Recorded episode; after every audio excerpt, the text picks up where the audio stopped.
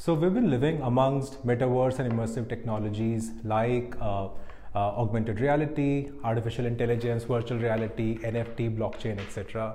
We hear about uh, words like Roblox, Epic Games, uh, metaverse from Facebook, metaverse from Microsoft, so on and so forth. So it's important to understand uh, what all these are. Uh, if you tuned into our last podcast, uh, you would have uh, you would have heard about, understood about the basic concepts of the metaverse. In this podcast, I want to focus more on particular technologies of augmented and virtual reality, uh, which in my mind uh, make the fabric of the metaverse. It is the constituent element of metaverse wherein you get inside from it's the gateway and it's the very fabric wherein you participate in the metaverse ecosystem. The other thing which which makes me very excited about augmented virtual and virtual reality is that if you look at display technologies and their history the last disruption that we saw in these technologies was uh, when smartphones came uh, uh, into the market. The the way we interacted with content changed completely after that. The world is different after uh, the advent of smartphones.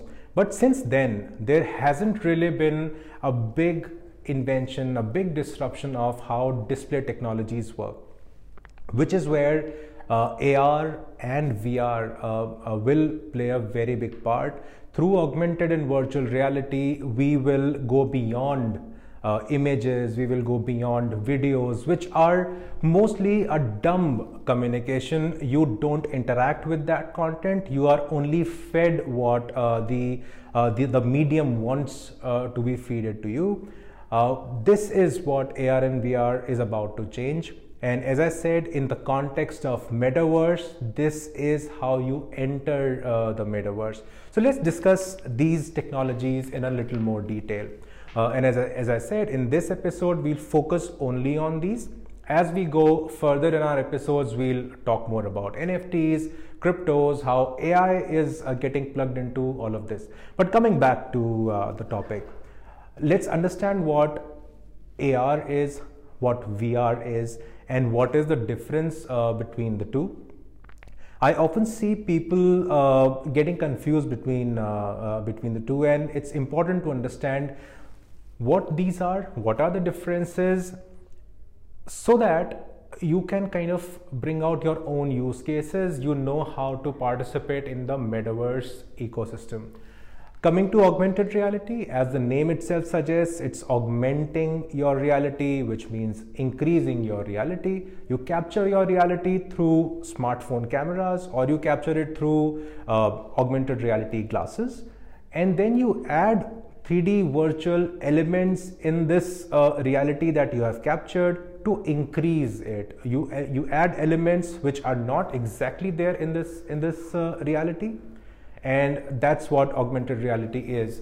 Uh, virtual reality on the other hand, you participate in virtual reality by uh, donning a virtual reality headset. Uh, if you want to see how that looks, let me, let me show you.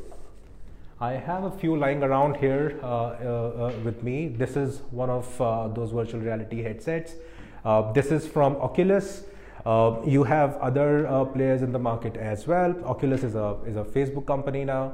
the idea is that you wear this headset and whatever you see now in front of you has been virtually created. It has been created programmatically uh, and hence the term virtual reality. This reality inside this headset is all virtual. And uh, you can create anything. It could be gaming. It could be um, you know a, a, a, a, hiking tour in a forest. Wh whatever you want uh, uh, can be created inside this. And this is virtual reality. And we'll focus on uh, uh, from here onwards we'll focus on uh, various categories of uh, AR and VR, what is what are the various uh, use cases, and what I want uh, here is that we keep it very simple, and all these use cases you are able to understand, and then you can juxtapose them with your own use cases if you are running a business uh, you are uh, working on a new uh, uh, new startup, what have you. But you will be able to to map out these uh, use cases with your own and see how you can participate in the whole uh, uh, AR, VR uh, ecosystem, the metaverse ecosystem uh, uh, to be precise. let's now do a little dive into various kinds of augmented reality. And there actually are various ways you can kind of categorize AR. First, we've already talked about uh, the first one. You can say uh, one augmented reality you experience through your smartphones. Uh, the other uh, way of experience this, uh, experiencing this is through uh, augmented reality glasses. Some glasses are already available in the market. Microsoft was one of the early entrants. they first had a HoloLens, um, then they came out with HoloLens 2, which are augmented reality glasses. Apple glasses are about to come. they're expected to come probably by next year or so. So that's th- these are the two ways you can experience augmented reality. Uh, however, a very important uh, uh, categorization is native and web augmented reality. Uh, by native, what I mean is uh, uh, it is natively installed on your smartphones. you first have to go to an app store. For, for Google, you go to Play Store. for Apple, you go to the App Store and you download an AR application from there, install it on your phone, and then you are able to see augmented reality. On the other hand, uh, web-based augmented reality is uh, you, uh, let's say, scan a QR code or you tap on a URL and immediately your uh, smartphone browser opens up and you see augmented reality experience in that itself. Now, these are very uh, uh, far apart in terms of uh, user journey and both of them both native and web augmented reality have their own set of advantages and own set of use cases uh, if you uh, talk about native augmented reality uh, you see uh, the, the very big advantage you have is uh, you know that's the, the graphics that you get the ui ux that you get in native augmented reality is very high uh, you can create very uh, graphic intensive uh, games in a native AR, but a very big disadvantage is the hurdle of downloading a mobile application. So if your use case were to be uh, a marketing campaign for a product or if it were to be uh, showing a product giving a product visualization through an e-commerce uh, with the user is going to see this for twice, thrice, five times at max.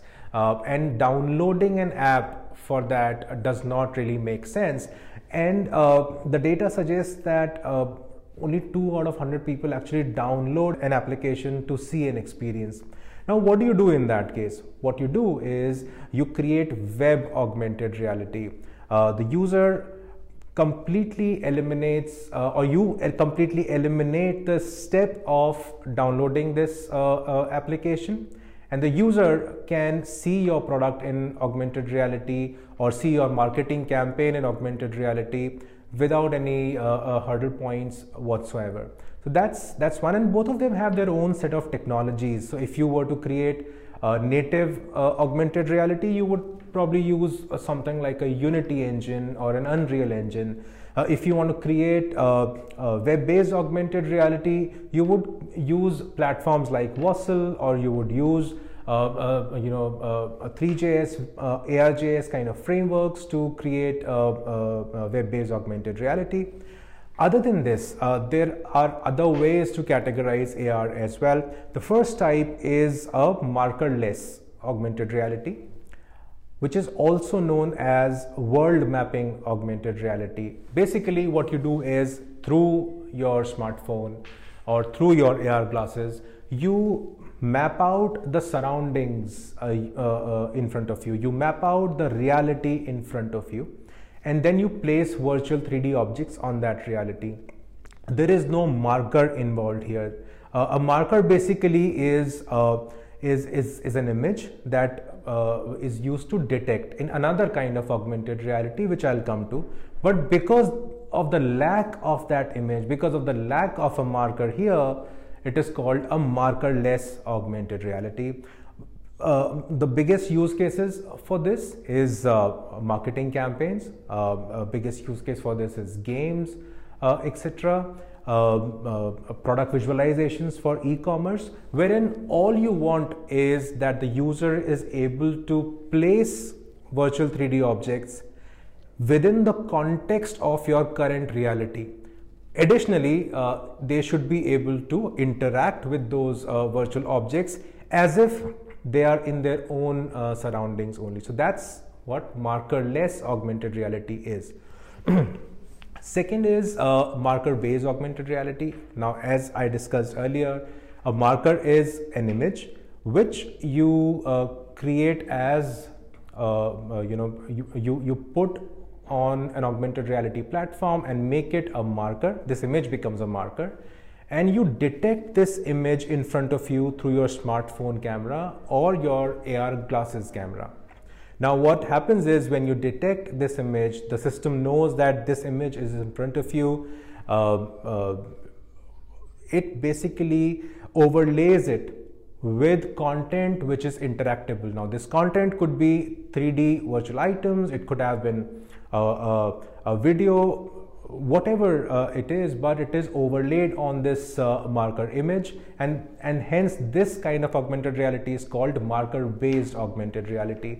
Typical use cases uh, is uh, use cases are uh, marketing campaigns again uh, wherein you can let's say if, if, there's a cereal box that you've purchased from the market and as a brand who's created these cereal boxes they want to kind of enhance your experience uh, and market their product and probably generate repeat sales from you would uh, create a marker of the image on that cereal box. And you scan that image and you overlay that with videos 3d augmented reality so on and so forth. So that's second the third kind of uh, augmented reality is a try-on based augmented reality, which is uh, wherein you detect your uh, your body features. It could be your eyes, your nose, your ears, your hands, your your feet, uh, your body, and you you overlay uh, your body and physical features with clothes, with sunglasses, with with shoes. And these augmented reality try-ons basically allow you to see how any piece of uh, clothing or any shoes, how they look on you, how much you like them.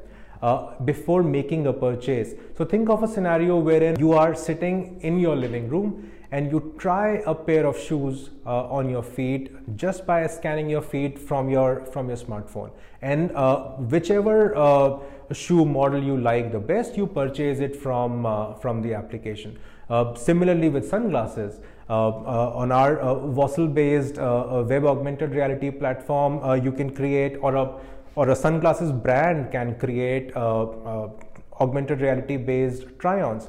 users see which augmented reality, sorry, which specs fit best or which one they like the most on their faces and then they make a purchase makes a, a very big impact in terms of uh, the engagement of the user. One, the user makes a very informed decision because they've already tried out the sunglass. Uh, and for the brand, it makes sense because uh, uh, because there are much less refunds in this case, much less returns in this case because the uh, user already knows what they are purchasing. They already like what they are purchasing uh, for themselves and hence uh, lesser returns. So that's the third kind of augmented reality uh, we talked about. And then you can have other features involved as well. In markerless augmented reality you could have involved uh, GPS uh, location as well. So let's say if you want to create treasure hunt based games. You you uh, uh, reach a particular destination and then there is some augmented reality asset there which which you uh, uh, uh give a, uh, the user a chance to interact with. A very big example of that is pokemon go wherein they beautifully combined location based services with augmented reality Um, other than that, um, what you can also do is you can create augmented reality based games, both in native augmented reality as well as web based augmented reality. Uh, for an example, uh, we've created uh, games for, for, for a number of FMCG brands who wanted to engage their uh, users at the point of purchase, uh, wherein the user is inside a superstore and they play, uh, let's say, a one minute or a two minute game this brand is providing, hence engaging the user, telling them more about you know about the brand uh, giving them a chance to interact with the brand and uh, becoming the top of the mind recall uh, uh for the user uh, hence generating more and more sales uh, for those brands. So those are some kind of categorizations that we can give to augmented reality. Now this actually is going to be something which gives a lot of power to the metaverse and also requires uh, the uh, working in tandem of various platforms uh, together as well. And I personally believe that web-based uh, virtual reality and web-based augmented reality, basically web-based platforms who get you to a metaverse will become very important here because it is a common standard for, uh, for interoperability, uh, a common standard for one platform to be able to communicate uh, with the other platform. And, and I am very hopeful about uh, all that is coming up. And whenever we are having any discussions on metaverse and the possibilities, uh, especially uh, being a participant in the ecosystem for the last so many years, I am extremely excited about what is happening uh, in the world, and I'm also excited uh, that I and my team get to participate in what all is happening. So stay tuned for more updates from our side. In the coming episodes, we'll have some very interesting and important aspects for you, so stay tuned.